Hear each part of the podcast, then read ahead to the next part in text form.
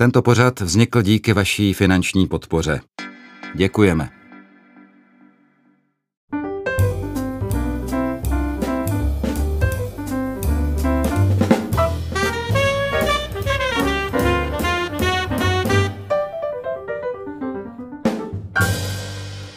Milí přátelé, je tu knihovnička, ostatně jako každou neděli a potom v repríze každou sobotu, u níž vás vítá Hana Svanovská.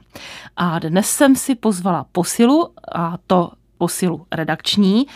Za protější stranou stolu sedí náš redaktor a taky vystudovaný teolog Daniel Blaške. Dané, vítám tě po delší době v pořadu knihovnička. Pěkný den. Děkuji, pěkný den, jsem rád za pozvání, neb se považuji za takového, no, druhořadého, ale stále ještě smolenologa. tak a ty už si tím pádem naznačil, jaká knížka bude dneska předmětem našeho zkoumání, respektive našeho rozhovoru. Její novinka z nakladatelství Cesta, kterou napsal římskokatolický kněz, v současné době, jestli se nepletu, děkan v Jablonci nad Nisou, Aspoň tak to tvrdí Wikipedie, od, že od září 2000... Teďka nevím, jak je na tom s úřadem, že od září 2021 působí v Jablonci nad Nisou, takže jim budeme věřit. Tu knížku vydalo brněnské nakladatelství Cesta a jmenuje se Pominuté chvály. No já se přiznám, že když jsem uviděla ten titul, nebo respektive když se kniha ocitla na redakčním stole, tak já jsem to adjektivum pominuté četla opravdu ve verzi pominuté. Já si myslím, že ten dvojsmysl je tam úplně schválně, samozřejmě. To mm-hmm. i značí, o čem to vlastně bude. No. Eh, kam se Štěpán Smolen, ty se prohlásil za smolenologa, posunul od první knížky, která se jmenovala Buď kde jsi.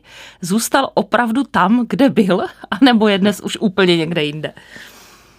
Eh, je to určitě nějaká kontinuita, kterou vidíme a eh, možná to je očidné nějak jako hodnotit. Eh, já si myslím, že ty charakteristiky, které trvají, jsou nějaké zaměření na církevní otce, to je vlastně počátek jeho potom i akademického křesťanského života, předtím on se zabýval ve své práci na mm, teologické fakultě. Eh, dále je to nějaký záběr na to, eh, že život přináší různé věci a my bychom se měli skrze každou z nich soustředit na Pána Boha. Tak to je vlastně taky docela... A teď vlastně to je to, čím se to liší, je, co, čeho si právě v tom životě všímá. No. Kam bys to žánrově zařadil? Eh, je to kniha, prozradím, eh, která je rozdělena na krátké kapitolky. Dalo by se možná říct, že jsou to do jisté míry fejetony, ale vzhledem k tomu hmm. hlubšímu záběru a taky vzdělanostní šíři, já bych dokonce řekla, že se jedná o eseje v některých případech. Asi jo, já jsem, mě tady taky hrozně napadly ty fejetony, nevím, možná fejetony bývají kratší, ale Délkově by to neodpovídalo, ale... ale tím stylem by se to dalo označit jako eh, fejetony. A samozřejmě jsou to možná i nějaká excerta z nějakých eh, kázání. Jsou to zkrátka nápady, které ho eh, napadly a dali jim nějaký jednotný rámec. A to rámec chvál.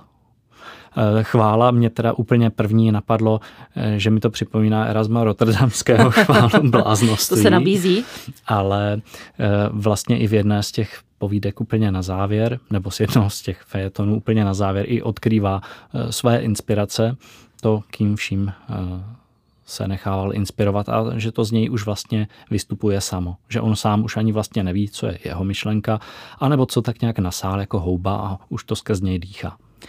Já se přiznám, že mě úplně na prvních stránkách napadlo, když ty jsi mluvil o Erasmu Rotterdamském, tak mě zase napadl Gilbert Kate Chesterton, protože samozřejmě ten způsob, jakým promýšlí katolicitu svoji Štěpán Smolen, tak ten je Chestertonovi podle mého soudu hodně blízký. No a to by se tam toho našlo samozřejmě víc. A hlavní je ten eh, vtip, který v tom je. To by asi s Chestertonem bylo to nejdůležitější pojítko. Kompatibilní bych řekla, že by to bylo. Eh, kteří další autoři mohli Štěpána Smolena v té knížce ovlivnit? Eh, když se člověk podívá, na koho ta knížka je zaměřena, k které věkové kategorii ty bys tu knížku nabídl, kdyby si třeba měl někomu věnovat jako dárek? Ono se to asi nejlíp čte lidem, kteří jsou na tom podobně a já se asi počítám za jednoho z nich tak bych řekl, že to možná zas eh, hm, koho by to mohlo oslovit? No, já nevím, já to vidím jako takové ty jakože intelektuály, já se teda nechci považovat mě to slovo jakési odporné, ale e, za takové ty lidi, kteří už si myslí, že mají ten nadhled, že znají svět, že už viděli v katolictví všechno, mm-hmm. že mají zkrátka nějakou církevní zkušenost a chtěli by něco hlubšího e, a mají dojem, že to v tom církevním nevidí. No a právě tohohle je, myslím si, Štěpán docela mistr.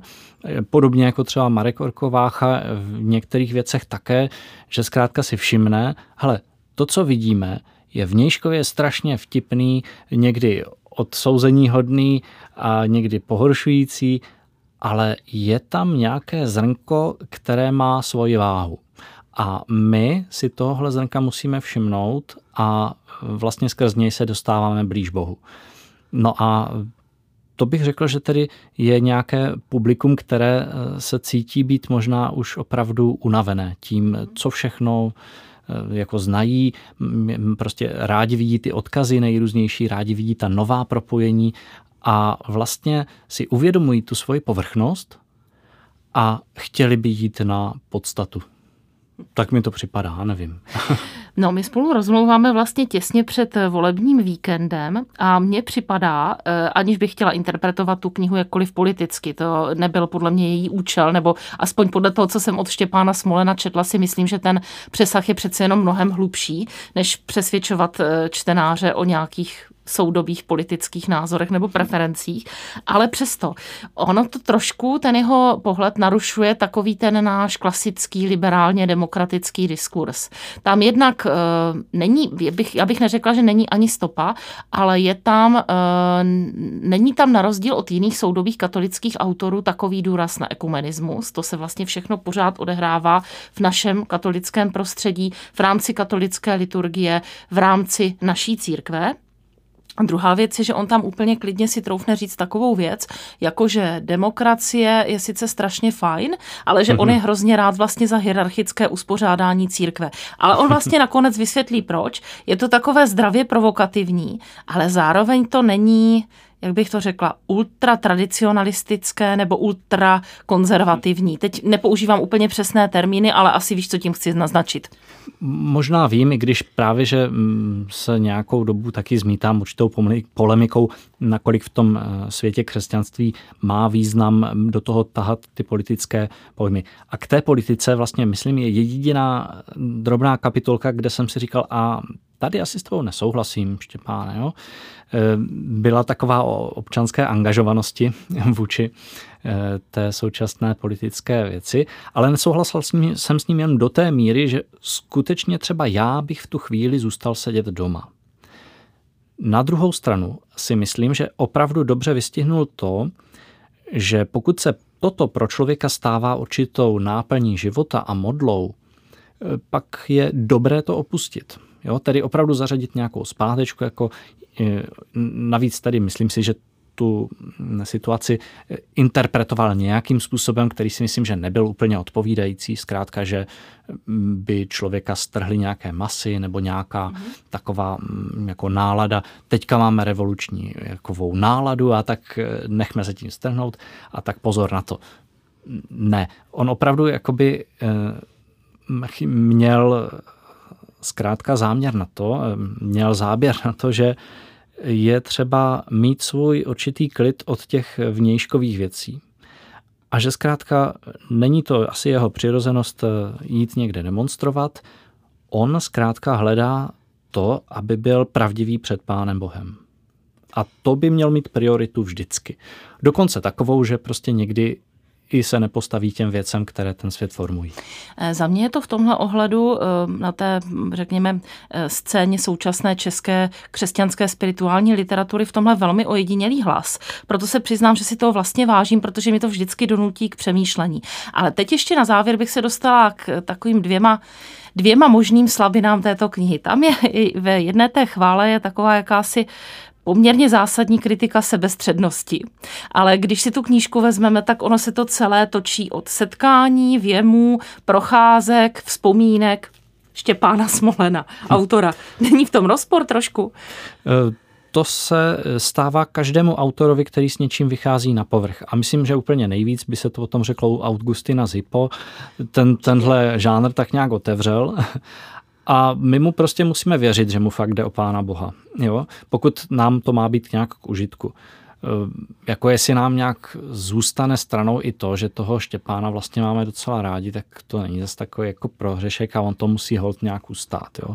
Je to jeho boj, to se uvidí až po smrti. Mm-hmm jestli pak někde najdem, že měl třeba, já nevím,